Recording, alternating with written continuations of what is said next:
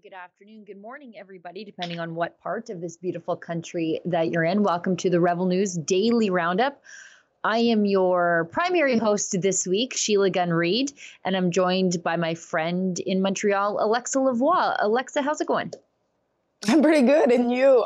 How's going on with the snow? I think you have the snow too. Yeah, we had snow and then it left and then it snowed and then it left. So we're currently in the not having snow stage of the fall, but it'll be here like any minute again, and it'll stay until May. You know, it is that's life. But the planet is boiling. Just let you know. Don't threaten me with a good time. Every time they talk about global boiling, I'm like, where do I sign up? How many tires do I have to burn? What, a longer growing season for Canadian farmers? Okay. I'm willing to hear the downside if there is one, but I don't see it. But we should tell everybody what we're doing here today, because it is a very, very, very busy day. And we had some news break just this morning before we came on air about Avi Yemini. So we'll get to that in a second. But Alexa, do you want to tell everybody what we're doing today? Yes. So we are doing our daily live stream. And as you know, we are giving opinion. We are giving you also some news of the day. And you can watch us on YouTube, Rumble, Getter, and also Odyssey. You can also interact with us. This is the most important part, because you can support our journalism by sending us a super chat. So you need to go to Rumble to send us a super chat. And when you spend more than $5, we will show your question on the screen, and we will also interact with you and answer your question. So thank you in advance to everybody who will donate to us, because it's a great way to encourage us and permit us to continue what we are doing. And so today we have a big planning for you, and we will start right away, because we have a lot to talk about. Oh, gosh, look at my Skype feed. What a nightmare. Sorry about that. I have Elon Musk's Starlink, and even that is not as reliable as I need it to be out here in the Canadian wilderness. But we can go directly to Avi Yemini's breaking story this morning. I know this well, because I wrote it up this morning. It's on our website.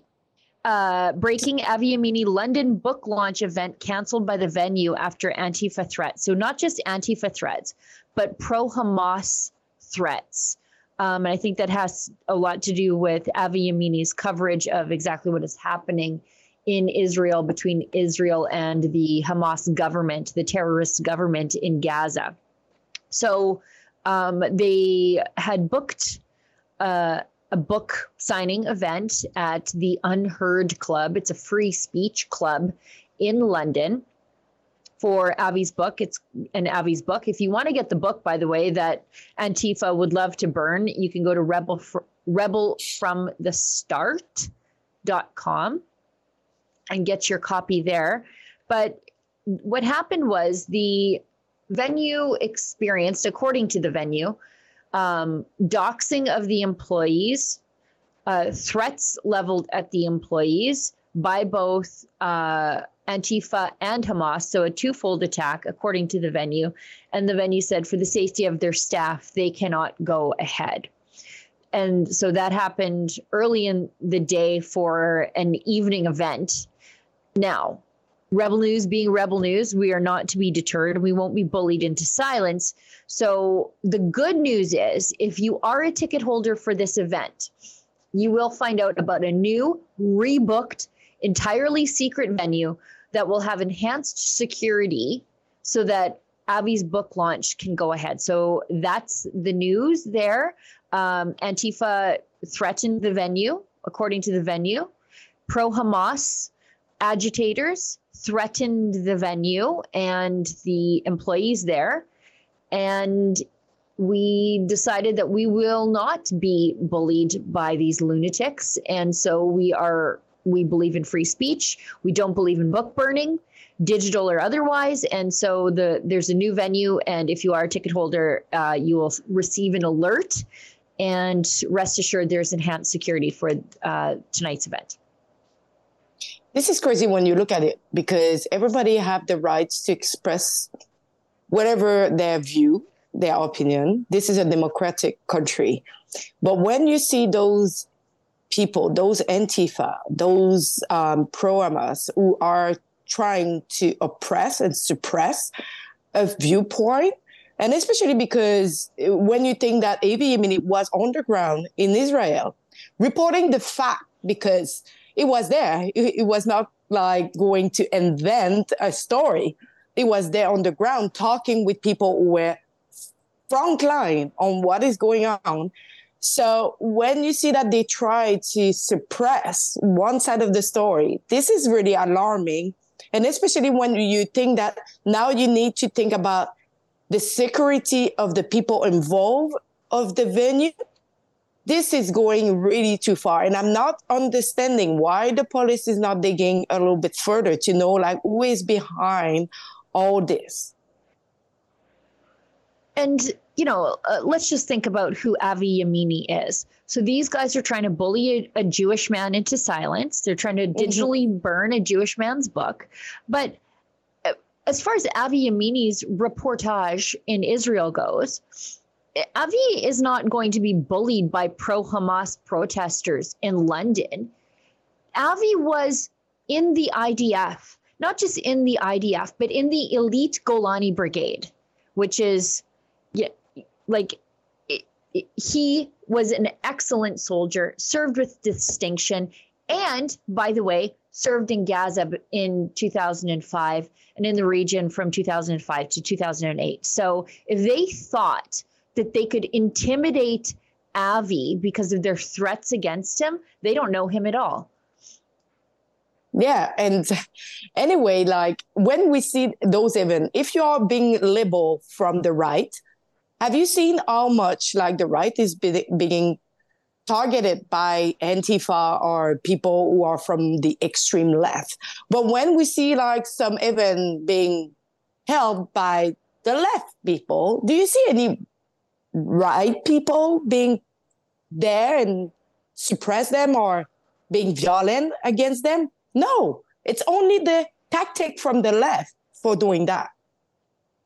Well, and none of these people protesting a book signing have ever read this book. I did read the book, and it is the story of Avi's life.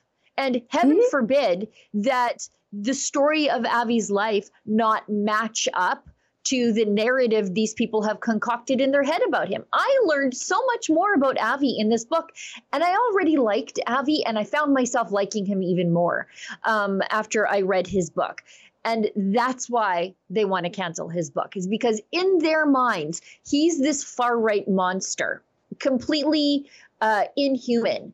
And if you read the book, you'll know that's not the truth. And so to maintain the facade, nobody else can read the book either. That's what's happening here. It's so funny, though. Yeah. But moving on from Avi's book, let's go into Kamala Harris. Kamala. I don't know how to say her name. I don't care. Kamala. I refuse to learn, in fact. I refuse to learn. So the most unlikable vice president of the United States, somehow people find her even more unlikable than Hillary Clinton, which is an achievement in and of itself. But Kamala Harris announces the country's first national strategy. Oh, not to counter anti-Semitism, of course not, but to counter Islamophobia. To combat a surge of hate in America. So in the United States, you're hearing calls to genocide. Around the world, we hear things like gas the Jews, pogroms in Russia against Jews at the airport. But Kamala Harris knows who the real victims are. The people doing the chanting in some instances, although not always. This just seems so tone deaf. Our nation was founded on the fundamental principle that all people should have the freedom to live, to worship, and to be without fear of violence or persecution. Every person has the right to live safe from violence, hate, and bigotry. And for those reasons and so many more, President Joe Biden and I have a duty, not only to keep the people of our nation safe, but to condemn unequivocally and forcefully all forms of hate. Since we took office, President Biden and I have fought to uphold that duty. Over the past decade, America has seen a rise in attacks on houses of worship. So in response, we expanded funding to protect houses of worship from violence. After a surge in hate during the pandemic, in particular anti-Asian hate, President Biden signed the COVID-19 Hate Crimes Act to improve the reporting of hate crimes and to ensure hate crimes are investigated quickly and thoroughly. Earlier this year, in response to an historic rise in anti-Semitic attacks, we also released the first national strategy to counter anti-Semitism. And to make clear, taking on hate is a national priority. President Biden and I held the first White House summit to address hate-fueled violence, and we brought together religious leaders, community leaders, and survivors to continue our work to keep all Americans safe. And today, we take another important step forward in our fight against hate.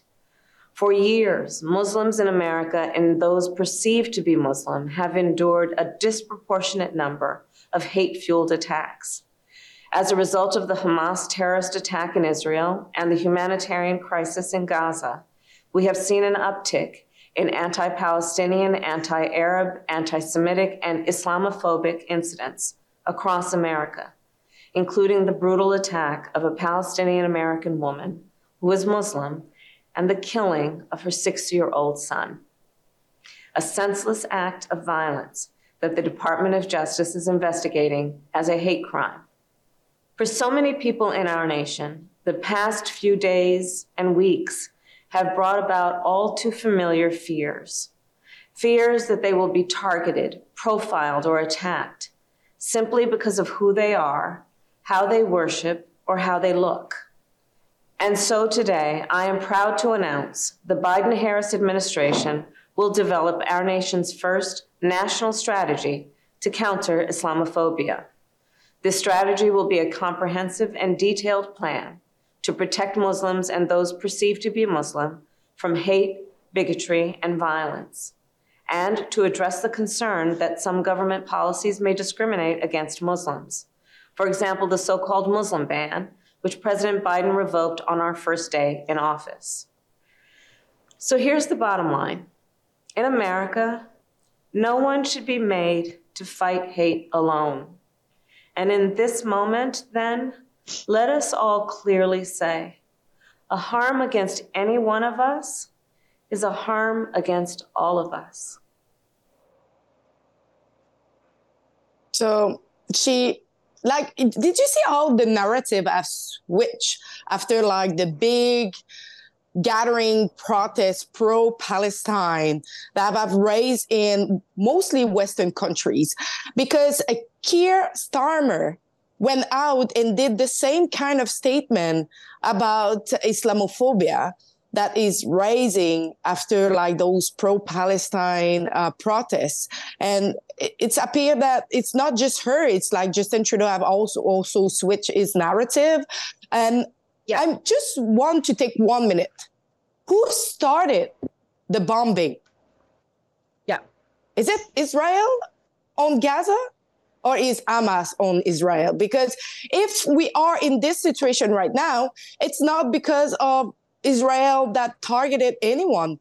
It's because Hamas have actually attacked a festival, music festival. And afterwards, it went further to bomb, send like rockets to Israel. And now the victim is what? Gaza? The civilians of Gaza, if they are victims, it is at the hands of Hamas, their own leadership, who refuse to provide them infrastructure with the aid money that they get. Instead, they dump it into terrorist activities and compensating terrorists and their families for crimes committed against Jews. But this just falls completely flat given what's happening in the world right now. Jews are being targeted. There are 200 plus hostages, women, children, babies, the elderly, being held by Hamas right now in Gaza City. Their suffering was trotted out before the world. The Israelis have to, I suppose, subject their people to re-victimization just to prove the atrocities happened to them. I don't know if you saw that footage yesterday from the Knesset, which is the Israeli parliament. They showed, and I know today that the Israeli government has uploaded the footage that they were able to recover of the terrorist activities and what also they found when they came across these scenes of terror. They uploaded that to the internet because what happened on some level is just so unbelievable and brutal. It's a brutality in a way that I don't think we've seen in a very, very long time. In fact, the Nazis were very systemic and cold about what they did to the Jews. This was attacks against the Jews because of their humanity. You know, the Nazis went out of their way to dehumanize the Jews so that it was like mechanical and systemic, the extermination of the Jews. This was something different. This was attacking the Jews specifically because the Jews are human, and the violence and the degradation is something you can only do to somebody that you see as human. That's why they took the children. That's why they took the women, is because Israel values the lives of their women and children in a way that the Hamas leadership does not value the Palestinians. And so when the Israeli government has to, like I said, on some level, this is re-victimization, but what can you do? They had to upload the images of these atrocities, show them to journalists. The members of the Knesset sat through it yesterday because they keep having to prove that this happened. They keep having to show the dead bodies, the burned bodies, the butchered children, to prove to the world that they have a right to defend their people. And this is what Kamala Harris comes out with as a solution to all of this. Bad timing, sister. And I'm inviting everybody who are saying that, oh, we are, okay, pro-Palestine, because there is, as I say, it's what I always say, there is a big gaps in between supporting Palestine or supporting Hamas. But I invite everybody who say that they are supporting Hamas to read the charter of Hamas. And afterwards, after reading the 36 distinct article, say to me that you are supporting what is written in this. So if you continue to support that, this is something. But when you read it first time and you see the outrageous thing that is written on this, you understand that they are not there to reach peace or to reach anything that go with peace. And so people really need to dig up, and it's accessible online. And I invite everybody to take the time and go and read it. Yeah, it's a roadmap to genocide. Actually, it's a promise to genocide against the Jewish people. And anybody who says that that's acceptable, you're a clear anti-Semite. And many people have not read that charter. You had not read that charter until I sent it to you, so that you can fully understand the scope of what the Israelis have to deal with, what they're living beside. Within a kilometer, the people in Sderot are from that fence, dividing them from a government that wants to exterminate them. It's just that's so the reality. Sad. Because Hamas came and just like promised and took the pain of the people and took the historical side, and they use it as a tool to govern and to divide and to try to reach what they want. And this is all at the detriment of the people who live there. It's really sad. In fact, Hamas fosters human suffering within Gaza so that they can weaponize that human suffering against the Israeli people. They take that aid money, they don't do anything good with it. And then the people continue to suffer. They get brainwashed in the schools to make them believe that Israel is the source of their suffering and not Hamas, who refuses to improve conditions there. Gaza was a very nice place when Israel was in charge. But it would, you know, food production and hotels and resorts, and it's not that way anymore. And there's a reason for that. And it's not Israel. They haven't been there since 2005, really. They abandoned it in 2005. Why did they abandon it? In the name of peace. So, and they never got that. When the people count like this is a genocide, I'm sorry, but Israel is so powerful that if they were decided that they wanted them out, it will be like a long time they will put them out. But they accept them, they live together, close to each other, but they think that who is doesn't want to accept the other party, it's the Hamas, unfortunately. Yeah, Israel has an incredibly powerful military and a large standing military, all things considered. I mean, everybody has mandatory military service. Almost everybody's a reservist after the fact. Everybody's trained. The entire country is trained. And they have the F-35 and state-of-the-art weaponry. If they wanted to turn Gaza to glass, they could. They're not. They're doing their best to avoid civilian casualties. Hamas loves civilian casualties because they can use it as a propaganda win. Let's hit an ad break. Yeah. And then we'll go into Palestine, Israel, and Canada because we've got some videos from you there. Yes. David Menzies for Rebel News here in downtown Toronto. And I got to tell you folks, next March, March 23rd to 30th to be precise, we are going on a Caribbean cruise. Can you imagine that? And a lot of your favorite rebels will be there, such as Sheila Gunn Reid. We got Alexa Lavoie, the big boss man himself. Of course, he'll be there, Ezra Levant. And how about this? How about this for the cherry on the sundae? Tamara Lich, Canada's number one freedom fighter. She'll be on that boat too. And look at the itinerary. We're going to be going to Half Moon Cay in the Bahamas, and then we're going to jazz it up in Ocho Rios, Jamaica, and then there's Georgetown in the Cayman Islands, and finally Cozumel, Mexico. Can you imagine that? If you want more details in terms of getting aboard the ship, go to rebelnewscruise.com. That's rebelnewscruise.com. All the details are there, the departure dates, the costs, and you know what? This is not just a fun-filled getaway. This is a way in which Rebel News raises some revenue. Unlike the mainstream media, we don't receive a nickel of government funding, nor would we take it if ever offered.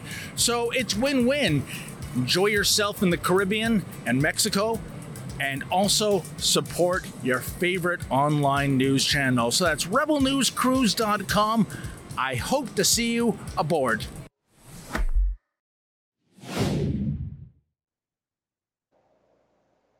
Okay, let's go into this next story. It's a video from you, Alexa, and you did a great job documenting this weird coalition of the far left and these pro-Hamas protesters. It looks like BLM regurgitated on some level. So anarchists, Antifa, and pro-Gaza protesters in Montreal chant for a ceasefire. They want a ceasefire while they're still holding 200 hostages. Okay, so you just want 200 hostages to die, innocent people abducted from their families nearly a month ago? Gross. And they call Israel a terrorist state. Hamas is the government of Gaza. It is an outlawed terrorist entity. And the Israeli government, according to these people, they're the real bad guys. Let's watch this and then you can comment.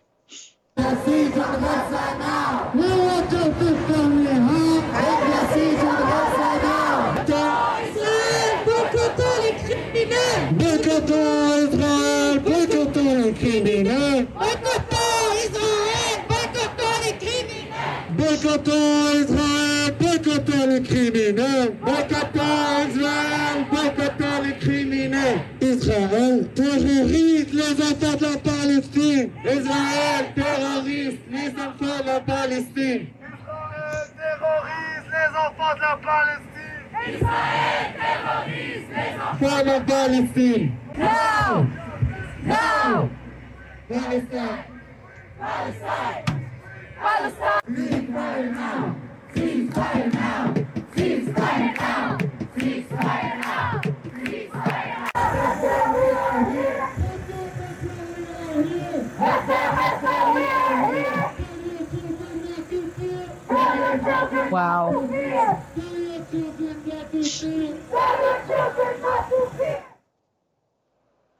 I see they have a picture of the dome atop the Temple Mount. I don't know why they have that there, because if you are a Jew, you need a special escort to get up there, even though it's built atop the holiest site in Judaism, the Temple Mount. And you cannot stop to pray. They literally make sure that you do not stop to pray at the holiest site in Judaism, where Muslim, conquests have resulted in a mosque up there. But yeah, I mean, I've got pictures. Maybe I could flip some of those to Efron, of just the level of high security that both secular Jews and religious Jews need to just walk the courtyard up there. And when I was there, it's just like, we can see that most of the people there is like people from the Arabic, they are Arabic land, like they are Muslim, but a lot of people, and I'm saying a lot, are from the left, are Antifa. And I recognize a lot of Antifa sign on people. And so I needed to be kind of careful because I didn't want it that people recognize me. But as I say, it was a lot of people are anarchists, Antifa, are on this really extreme left.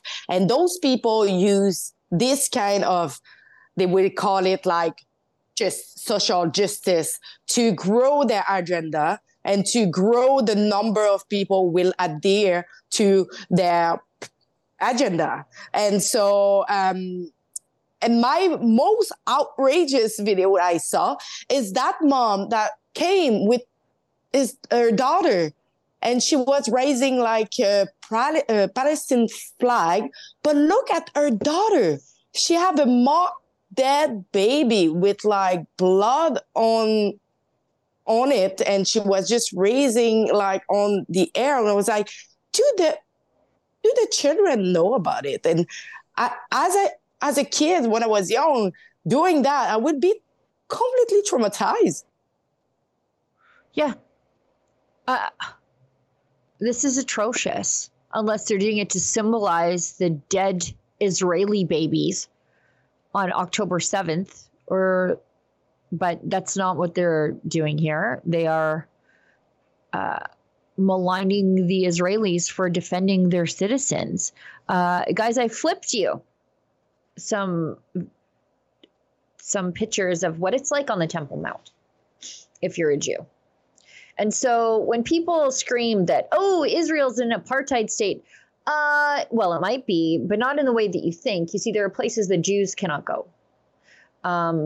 Arabs within Israel have full citizenship, and there are Arab members of the Knesset, but there are no Jews in Gaza. In fact, they dug up the bodies of the dead Jews in the cemeteries to bring them home so that there was no trace of Jews in Gaza after Israel left. But that is the level of security that Jews need to walk through the holiest place of Judaism. They cannot stop. They cannot pray. And in fact, I think it's Israeli military or Israeli police, but the police are there not just to protect them, but also to make sure that they follow the rules, to make sure that they don't stop and pray. So there's that too. So interesting that they have the old Golden Dome Mosque on their banner there, because that's a site of Israeli apartheid, but not in the way that these people would have you believe. It's so funny because at the beginning, you know, in 2019, I left for a big trip around Africa. And at one point, like when I was completing like my loop and I was going on my way to Egypt and I planned to go to Israel and Jordan, I didn't understand why people were telling me, you cannot have in the same passport a stamp from Israel and a stamp from... Yes. Jordan, because you will not get into those places. So you need to have a stamp in outside of your passport. And I was like, why? Yeah. And now so I understand. Yeah. So now you understand. So, and this is a step the Israeli government takes because they know that if you have traveled to Israel, you will sometimes not be kindly treated by border officials in Arab countries. It's not as bad as it used to be, given the Abraham Accords. But when you enter Israel, you're given they take a picture of your passport and then they issue you a card. And that serves as your sort of identification passport stamp, because they won't stamp your Canadian passport because they want you to be able to travel to Saudi Arabia or Kuwait if you wanted to, particularly, for example, if you're working in the oil patch here in Alberta and you have been to Israel for any reason, but you may or may not work in Kuwait, it makes it difficult. You'll get hassled at the border trying to go to work if you have visited Israel. So the Israeli government goes to that extra step to make sure that, yes, you have proof that you have been okayed to come into the country, but we're not going to stamp your passport for your own good. Mm. Wow. It's crazy though. It is. But these are the steps the Israeli government goes to protect you from discrimination, mm-hmm. because you'll get discriminated against for even just visiting Israel. Let's go to Justin Trudeau. Once again, Justin Trudeau, like Kamala Harris, he knows who the real bad guys are and who the real victims are. And mm-hmm. so this is his tweet. He said, and it's about... he met with Palestinian families today about the loved ones they've lost in Gaza. Again, take it up with Hamas, and about the pain, anger, and trauma and grief they're feeling. He said they also spoke about concerns regarding their right to advocate without fear of reprisal for Palestinians to live in peace and security. I'm sorry. What reprisal are they facing? They stormed MPs' offices the other day, and I think only 6 people were arrested, and they still have their bank accounts, by the way. They're not going to be held for 50 days like Tamara Lich. It goes on. Canadians have the right to assemble... This absolute garbage from this hypocrite. Canadians have the right to assemble peacefully and express themselves freely, and we have discussed the importance of that right. Nobody is stopping mass pro-Gaza protests on the streets of Canada. Nobody. 6 arrests, I think, happened. They were released later on that day for storming MPs' offices in what would normally be described as a January 6th-style insurrection by these people.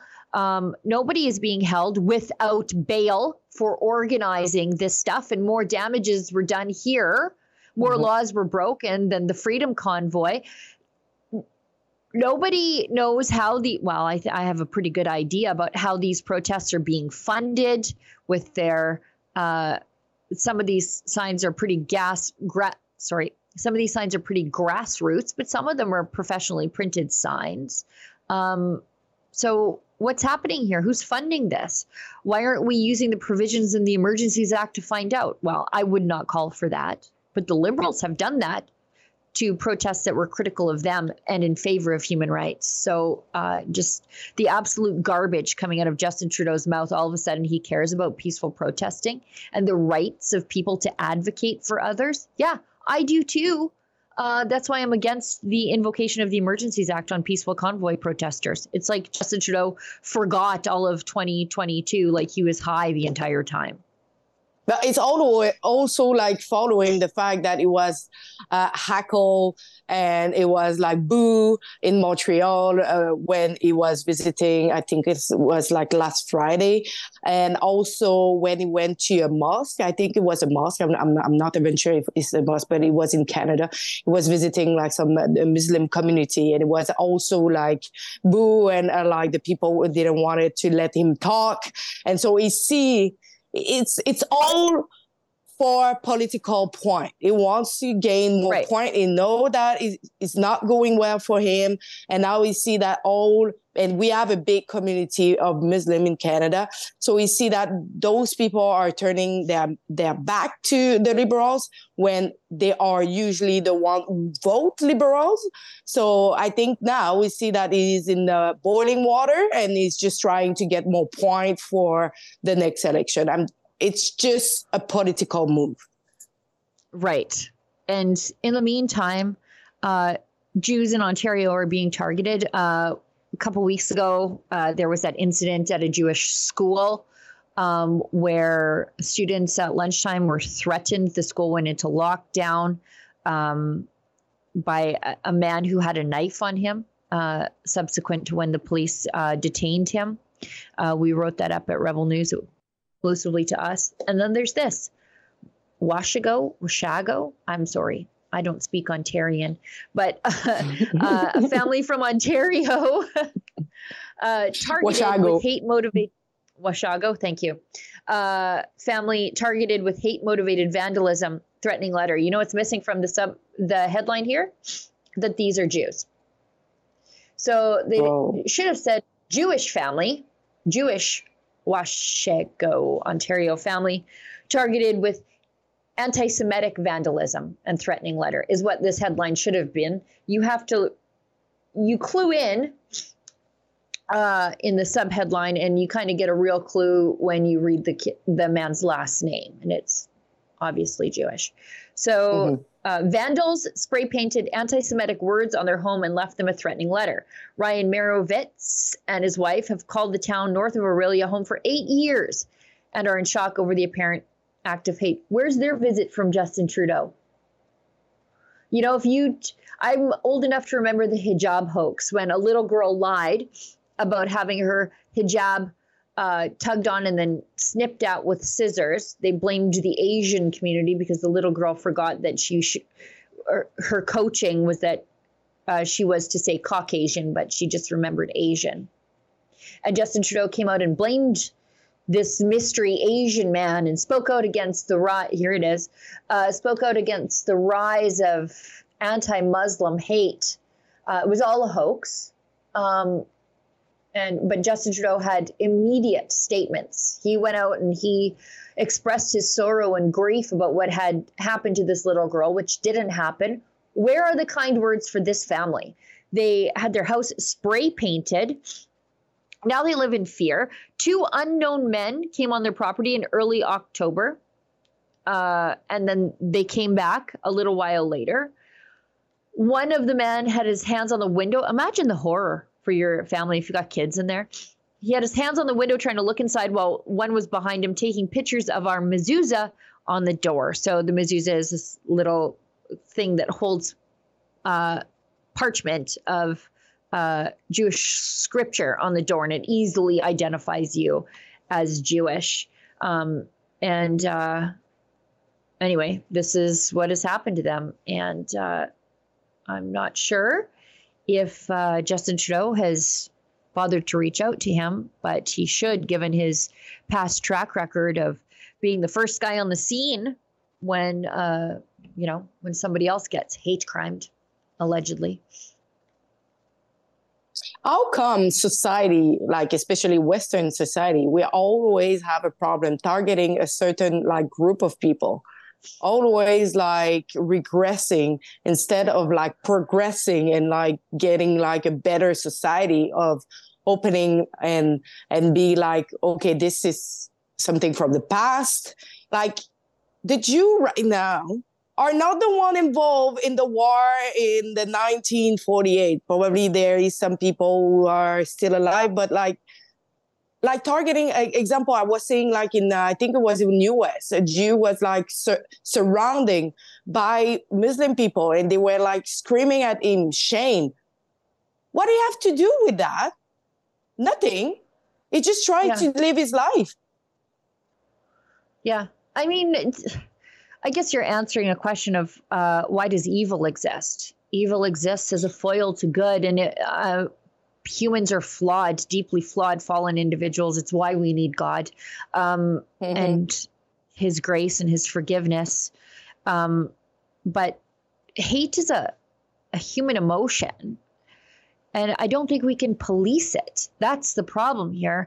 I think people will continue to do these acts of degradation and discrimination as long as politicians in power continue to turn a blind eye to them. Justin Trudeau. We've got another video here.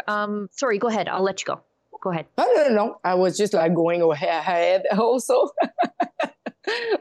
Let's go. Okay, we've got a video from the Meturgeman, I think is his account on Twitter. He's an ultra-Orthodox Jewish dad, Republican, and he shows this is from Toronto, and it's a lady pulling down posters of teenage hostages still held in Gaza. Why are you taking down all these posters? Because none of these people are thinking about Canada. What do you mean we're not thinking about Canada? You're not thinking about Canada. You're just thinking about some Jews. Jews aren't Canadians? My husband's a Jew. Oh, really? Oh, so he'd like this? He'd like the fact that you're taking down? Yes, absolutely. Really? Yes. Yeah? Because if you want to be in Israel, that's your choice. Okay, stop taking down our posters. What are you going to do, beat me up? I'm not going to touch you. Okay, so then just... You're on video, though. I'm letting you know that. Okay, that's fine. Put in all the video you want. What are you going to do, shame me? Oh, you're in a lot of shame, I'll tell you that. These are our loved ones that are dying. Go ahead. Do what they've done in Cambridge. Yeah. At Harvard University and everywhere else, because... This is what you want to have. This is the way Jews want. She's taking down, by the way, everyone's seeing these posters and kidnapped as well. Yeah, because he wants everyone to know that you're not supposed to. Oh, you see that? She doesn't like the fact that this child, this 19-year-old, is being taken from us. Yeah, why is a 19-year-old in Israel?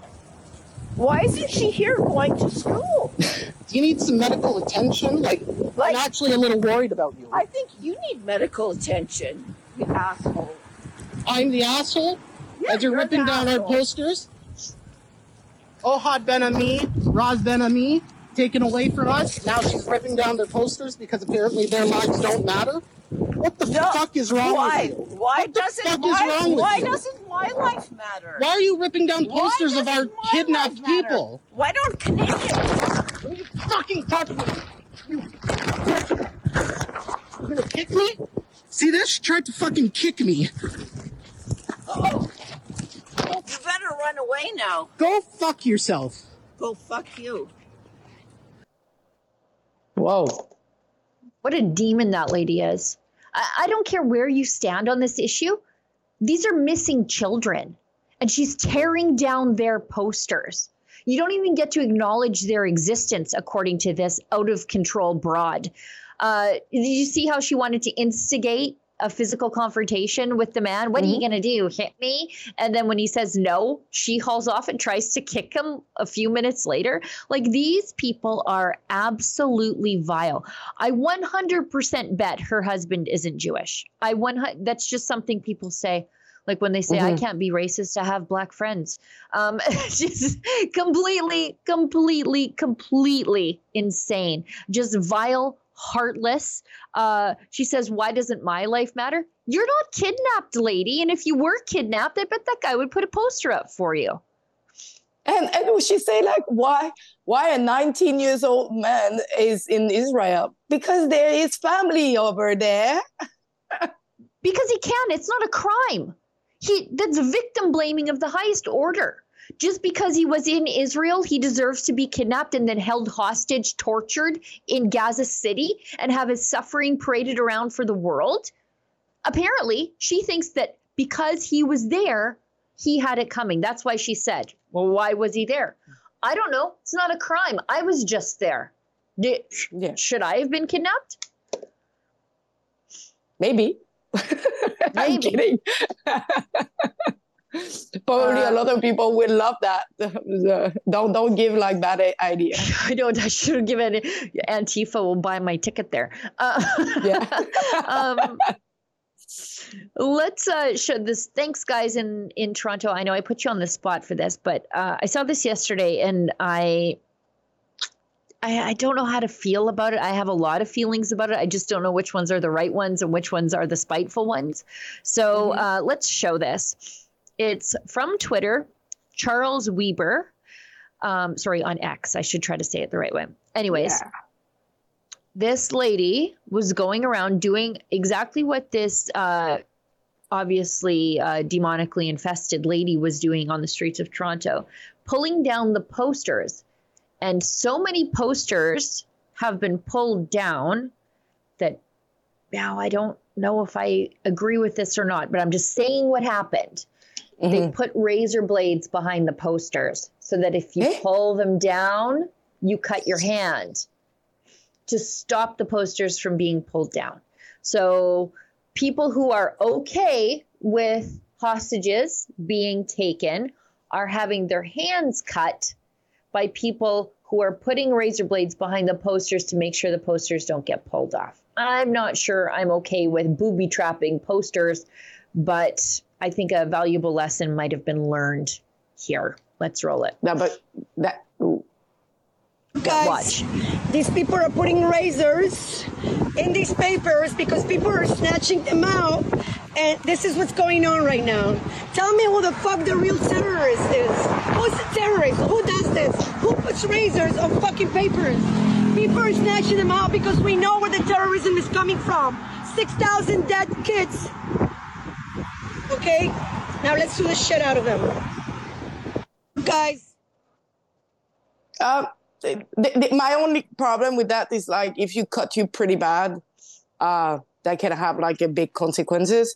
If you just, like, cut a little bit of your finger, this is another, like, deal. But, like, imagine if someone, like, I don't know, like, cut pretty severely themselves. Or, like, a little kid came by and just was like, you know, little kids, they just walked. They can't walk down a hallway without rubbing their dirty little grubby fingers. Mm-hmm. And I say this with love, because I gave my child trouble and she's 14. I'm like, why are you having to rub your hand the whole way down the stairs? Stop that. So kids are prone to do that. And so I worry that little kids will get cut. But to say that this is an example of Israeli terrorism is absolute madness. You should put like super glue. So if you like actually doing that, you super glue your finger on the paper. So you get like to live with the paper on your hand. Something. I'm not sure if I'm okay with razors, but also don't do vandalism. You know what I mean? Yeah. Mm-hmm. Okay. Let's see what we've got left in this portion. Oh, Catherine Tate. Okay. Let's hit an ad break and then we want to go to Catherine Tate, the American Living head of the CBC after the break. Mm-hmm. Do you want to start feeling like your pre-COVID self again? You're not alone. The wellness company's Spike Support Formula is an all-natural supplement to help people do just that. It was created by cardiologist Peter McCullough and his expert team of doctors to help the people experiencing effects from COVID and the you-know-what. Go to twc.health/rebel today.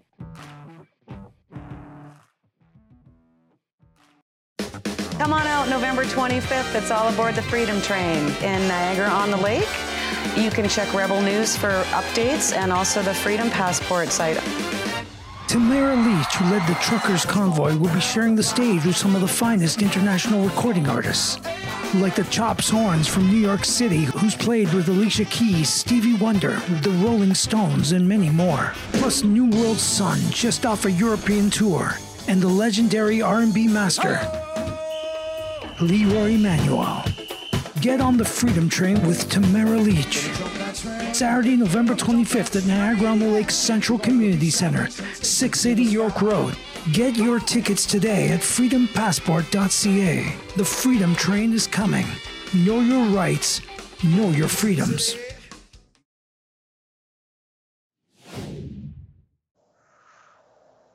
All right, let's go to this video from Catherine Tate, the head of the CBC, was questioned by conservative MP for spreading pro-Hamas misinformation about the cause of an explosion near a hospital in Gaza. We will recall that Israel was initially blamed for that until it became very, very clear that it was Islamic Jihad misfired a missile and it fell short and hit the parking lot, and not 500 people were killed, much, much less than that. A bunch of cars went home to the Lord, though. That's what happened. And CBC was one of the main proliferators with Justin Trudeau and members of his cabinet of spreading that falsehood. And Catherine Tate, who you will recall lives in upstate New York, or actually in New York City, and commutes back and forth because Canadian content, I guess, whatever. But anyways, she was called before the House to answer for this, and she refused to. So let's show that. Your mandate is to, you are responsible to Canadians. It's $1.4 billion of taxpayer money. But you said that that you stand by the statement. Palestinians say hundreds killed in Israeli airstrike on Israel hospital. Israel blames Islamic Jihad. That still exists. It is a headline that has been debunked by governments across the world, including even our own prime minister, albeit 7 days late. So I want to know if you'll apologize to Jewish Canadians. I want to know if you'll apologize to Canadians. And I want to know when we can expect a retraction from CBC. Mr. President, I will, Mr. Chair, Monsieur le Président, I will not apologize because the journalism is among the finest in the world. Our journalists operate in an independent fashion, independent of management, independent of the board of directors, and independent of government and political influence. They are guided by the journalistic standards and practices, and I invite any member and any Canadian to refer to these practices on our website. They are transparent and they are public, and if you have a concern, anyone has a concern with our journalism, I invite you to address it to the independent ombudsman en français ou en anglais in order to have them independently investigate and review the application of our journalism. I understand that you're not going to apologize for printing disinformation, but how can the CBC, who's committed to truth, who's committed to standards, not call Hamas terrorists? We saw a leaked memo from the director of journalistic standards, that's Mr. Achi, who sent a directive to journalists for saying not using to say to not use or describe Hamas as a terrorist group. You do agree, it is fact that that Hamas has been listed as a terrorist organization in 2002 in this country, correct? I will address the issue as follows, Mr. Chair. I think there's a fantastic blog by our head of news, Brodie Fenlon, which you can refer to. He does this very often to comment on making journalism transparent, explaining to Canadians how we do the journalism. And in the case of attribution, this is a policy that we have had at CBC Radio-Canada for over several decades. It is shared and mirrored by many other reputable news organizations, including the Globe and Mail, the BBC, Agence France-Presse, Reuters, and any number of other agencies. So I would just say the attribution, we use the word terrorist and terrorism and acknowledge that Canada, the UK, and the US consider Hamas a terrorist organization, but we as journalists, do not make that attribution. What? Okay, just so you know, on CBC Kids, they went through a big descriptor. I sat through several CBC Kids videos and read several CBC Kids articles describing Hamas as militants and then describing what militants are. They refuse to use the word terrorism, even though Hamas is a designated terror group. I wonder if they would take that same approach with the Proud Boys.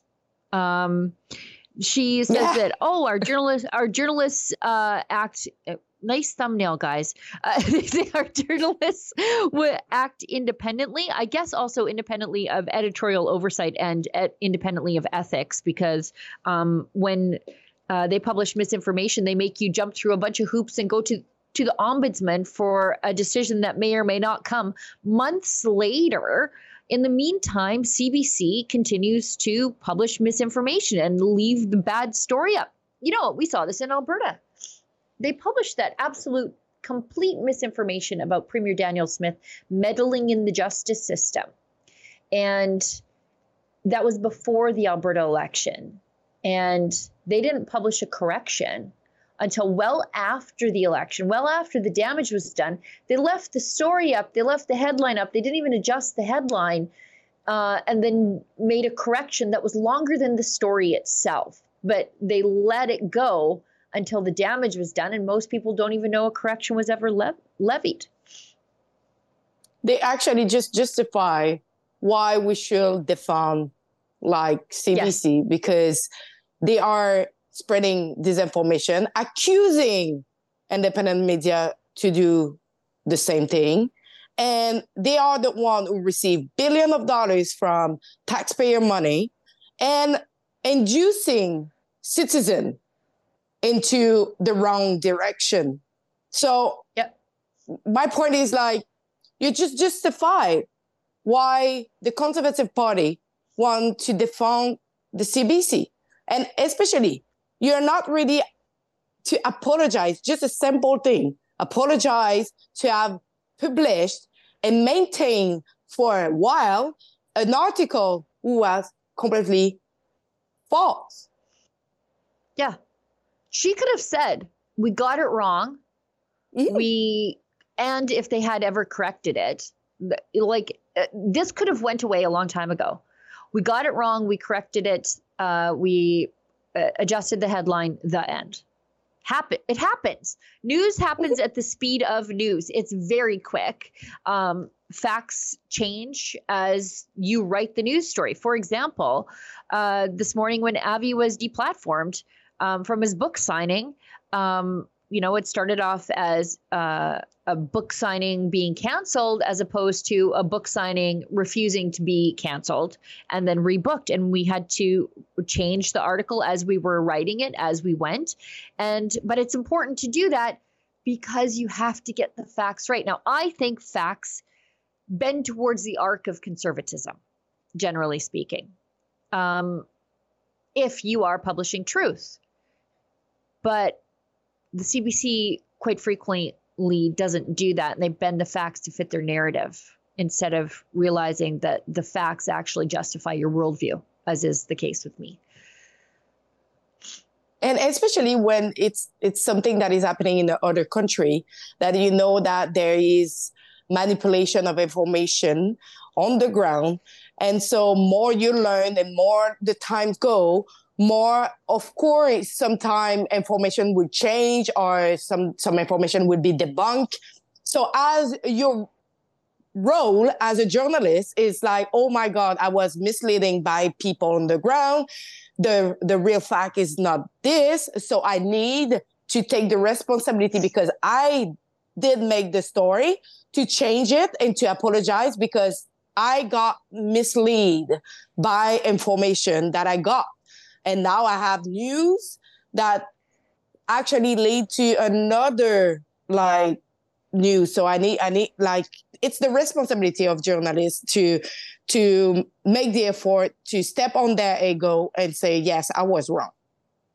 Yeah. Follow the facts wherever they lead is what I tell you guys all the time.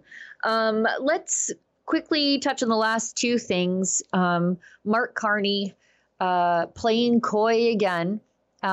He in the past has ruled out, said something along the lines of like the time isn't right for me or not right now or something. But with Justin Trudeau plummeting in the polls and members of the party wanting to save their own skins by having a change in leadership so they don't lose their seat, I think they're starting to court Mark Carney again. For people who don't know, he was the head of the Bank of Canada, then the head of the Bank of England. And then now he is in a role at the United Nations wherein he works to impose environmental social credit scores on energy projects, wherein the energy projects may not qualify for finance and insurance if they don't meet his environmental social credit score. So it's debanking and de-insuring of energy projects to prevent them from going forward. It's the new blocking of pipelines. You just don't block them in the courts. You make sure that they never achieve financial viability by denying them access to financing and insurance. So that's what he does now. So if he becomes the leader of the Liberals, oh boy, the Conservatives have a lot of ammunition against this guy because he loves to talk about environmentalist issues. And one of the leading causes of inflation right now is Justin Trudeau's carbon tax, which I'm sure Mark Carney would make even worse for us. So if the Liberals think that this is going to save them from an axe murdering at the polls next go round, I just don't see it.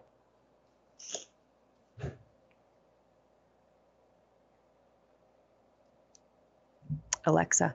Mm-hmm. Did we lose Alexa? Oh, okay. No, I was done talking. Yeah, I just don't know much about him. Like that's okay. You don't have to. I know more than I would like to know about him. But he's the UN Special Envoy on Climate Action, Brookfield Asset Management. So he is one of the WEF shadow oligarchs do their best to control the world. And so if we're concerned right now with Chrystia Freeland being intrinsically tied to the World Economic Forum, this guy is the next step of globalist elites who want to control the world. So so we can qualify him as a really great person. Yes. He's rich enough to escape the environmentalist policies he would seek to impose on other people, right? It would make commercial airline flights unaffordable for normal people, this guy's he's rich enough to have a private jet, so who gives a rip, right? These are the kind of people making policies for those of us who are God, wow, milk jumped up $1? Like people who care about that stuff like I do, he's too rich to even notice that sort of thing. So anyways, I think it won't do the Liberals any favors. And they think that they need fresh blood in there. And that's true. They do. But this guy is even more elite than Justin Trudeau. And people find that to be a bit of a problem. And he's more environmentalist than Justin Trudeau. And definitely that's the leading cause, or one of them, of Justin Trudeau plummeting in the polls is affordability. So you're going to have a rich environmentalist elitist lead the party as people are fleeing the party because of affordability issues. Not a great look. No, and especially because why we are permitting people who are rich in this world to just take decision for the people who didn't elect them. Yes. Yeah. Yeah. At least, rich guy Donald Trump was okay, well, I'm rich, but I'll step away from my riches. In fact, he became poorer after he became the president. But at least he decided to get elected. These guys are controlling our lives without ever getting elected. And don't get me wrong, I'm not one of those people who prickles against wealth. When people are wealthy, I'm like, how did you do that? How can I do that? I don't look down my nose. I don't look my nose at rich people. I think we all have something to learn from them, except Justin Trudeau. Mm-hmm. He inherited it all and he's an idiot. But when people have built wealth and created wealth, like a Brett Wilson sort of guy, I want to pick their brains about everything. I don't have a disdain for the wealth, or I don't care about class struggles like that. That's a leftist thing to do. But this guy has not been elected. He's completely out of touch, and he's already controlling issues in the world that affect you in ways you don't even know. Anyway, let's move ahead to this last video, and then we'll wrap the show up because we're already over time. Guess what? The vaccine peddlers are back. It's the flu season. And so they look at this. Children between 6 months and 4 years of age should receive 2 doses if they have not previously been vaccinated with a COVID-19 vaccine. Health Canada's chief medical advisor, Dr. Sharma, announces Health Canada's recent approval of an updated Moderna mRNA vaccine. Let us remember that Moderna was the one that was causing all the problems for young people. And we decided to not advise it for young men after they had forcibly vaccinated the entire Canadian military with it under threat of discharge. So let's look at this video. There's still, it's like Albert Bourla needs an upgrade to his yacht or something. Anyways, let's watch this. Today I'm here to talk to you about Health Canada's authorization of the new Moderna Spikevax COVID-19 vaccine targeting the Omicron XBB 1.5 subvariant. We've authorized this vaccine for people 6 months of age and older. The vaccine was authorized after an independent and thorough scientific review for safety, efficacy, and quality. After assessing all the data, we've concluded that there is strong evidence showing that the benefits of this vaccine outweigh the potential risks. Individuals who are 5 years of age and older should receive 1 dose of the vaccine, regardless of their COVID-19 vaccination history. And children between 6 months and 4 years of age should receive 2 doses if they have not previously been vaccinated with the COVID-19 vaccine. And if they have been previously vaccinated with 1 or more doses, they should receive a 1 dose. Little this people don't get sick from COVID. This is madness. Little people don't get sick from COVID. Why are we jabbing them? They say they've tested it for efficacy. Okay, then why do we need this constant revamp of vaccines? Because people like, for me, on my Facebook page, that is the thing that is convincing people that they were taken in, is the people who are like, get vaccinated, get boosted, get your next booster as soon as it's available, and they keep getting COVID. Those people are slowly coming to their senses, and I'm watching it happen in real time on my Facebook. And I'm wondering if they have updated their ingredient list saying like, oh, we have like some DNA inside of the vaccine now. So that can be like a little bit more risk, but no worries. By the way, this is all stuff they said about the original Moderna vaccine when they authorized it. And as it turns out, they were completely wrong about that. But also, I think the most comical thing watching that there is her sucking that mask into her face, struggling to breathe. Did you see that? Yeah. She's breathing and it's like, because she can't breathe in that thing and she knows it. But she's standing there pushing vaccines on little kids who don't get sick and die of COVID, saying that the benefits, look at this. Here we go.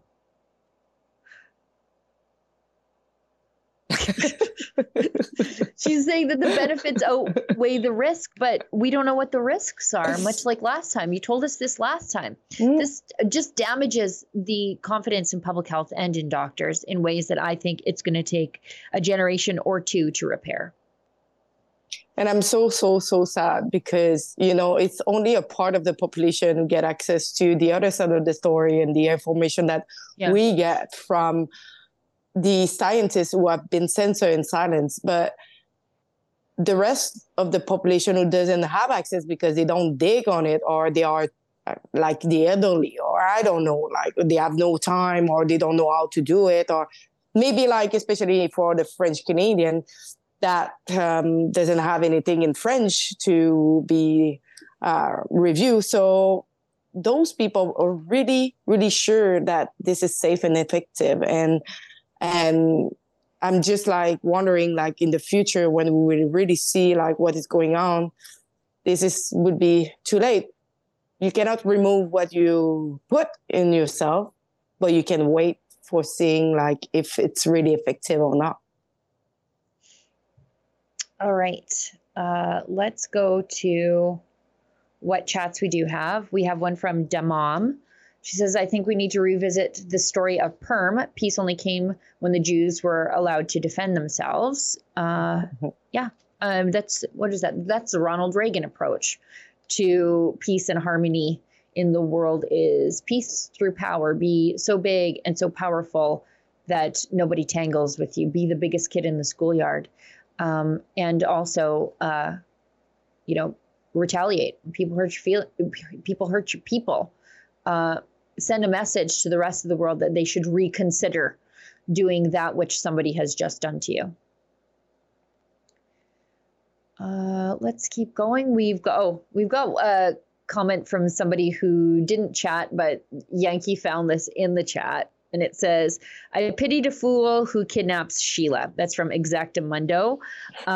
Yes, if you did try to kidnap me, I think trying to kidnap me would be like trying to put a cat in a bag. Like I would just you'd really have to earn it if you wanted to get me, but. As my husband frequently says, if somebody did kidnap me, they would throw me out by the time they got to the highway because they would be really sick of hearing my COVID conspiracy theories and stories about local cryptids and Bigfoot. So they would just get fed up and just kick me out of the car, let me out of the trunk that they stuffed me in. Yeah, I don't think I'll be easily kidnapped. I'm a struggler. We've got another $5 from Memory Hole. Thank you. It says, why do you assume the people putting up the posters put the razor blades on them? I think it's a pretty safe bet. Who doesn't want the posters taken down, right? It's more likely the person pulling them down did it. Pollywood at its best. I'm so glad you brought up the phrase Pollywood, and that is true. I know we're over time, but there's that supercut of the crisis actor from Gaza. And Pollywood is a thing. It's the Palestinian fake news initiative, colloquially known as Pollywood, where they stage deaths, they stage attacks, this guy is... He's also, now he's dying in the hospital. Then he was like holding babies. He was celebrating on the street. Then he was crying. Like he is the crisis actor in, now he's celebrating. Now he's crying. He's in a bunker. Yeah. Oh my God. The one where he's like babysitting the like little kids is quite possibly my favorite, but also like when he's laying in that a hospital bed, just like screaming and crying. And like, it's true. They stage the way it looks, it creates fake news. Yeah, this is him. He's giving blood or something in one of these other. I saw a lot. Like, I was like, oh my God, this is hilarious. It's probably well paid. Yeah. Eh? Well, is he like the only guy who went to theater school in Gaza? Like there's got to be another guy. This is him giving blood, and this is him like holding another. He adopted an orphan in Gaza. Anyways, he's like this guy is everywhere. And at this point, I think it might be like an Israeli psyop. Like it's just so... It's so comical, yeah. But this is a thing. This is a thing that they do because they know the rest of the world cares about Gaza civilians more than Hamas does. And so it pulls on the heartstrings. And so that's what the fabulous Mr. FAFO, He is a blood donor, a freedom fighter, a foster father, a resilient patient, a revived corpse, a war correspondent, American Idol, radiology tech, and a tour guide. So he's been a lot of things over the last 3 weeks or 4 weeks. Wow. So yes, that's Polywedge. Be on the lookout for it. I think that's the show, guys. We got it. Did we get to all the chats? Olivia? I think so. Oh, okay, perfect. Thank you so much, Alexa, for allowing me to, as always, talk too much when I guest host with you. But I always learn from you. You have always like some information that you pop up from one of your folder in your head. That it's pretty well classified here. Eh? It's, you know what? My family jokes that I read the internet before 6 a.m. just to see if anything new was posted on the entire internet before 6 a.m. And sometimes that helps me when I'm doing live TV. Thanks to Olivia behind the board and everybody who works in the office in Toronto, but also across the country to make sure the show is there for you guys to watch whenever you feel like it. Thanks to everybody who did tune in. Special thanks to everybody who pitched in to throw in a couple bucks, keep the lights on here at Rebel News. Also, remember, do not kidnap me unless you want to hear stories about Mothman and Wendigos. And I think I'm hosting the show tomorrow. So as David Menzies always says, stay sane. I know these are uncertain times. So I want to give each of you a little bit of homework as citizens. Whenever you hear a politician speak, ask yourself, are they trying to solve the problems we are facing, or are they just trying to amplify the problems we are facing? That's the question to ask, because I want to let you in on a secret. With all the instability in the world right now, Canada is actually doing relatively well. Lowest deficit, lowest debt to GDP ratio in the G7. Third largest AAA rated economy in the world after the United States and Germany. Great employment numbers, lower inflation than most. Of course, if a Canadian can't pay for their groceries or their mortgages, it doesn't matter that things are even worse elsewhere around the world. We have a lot of work to do, particularly on housing, on affordability, and on climate action. But fortunately for all of us, the solutions fit together because climate policy is social policy, is economic policy. We will get through these turbulent times.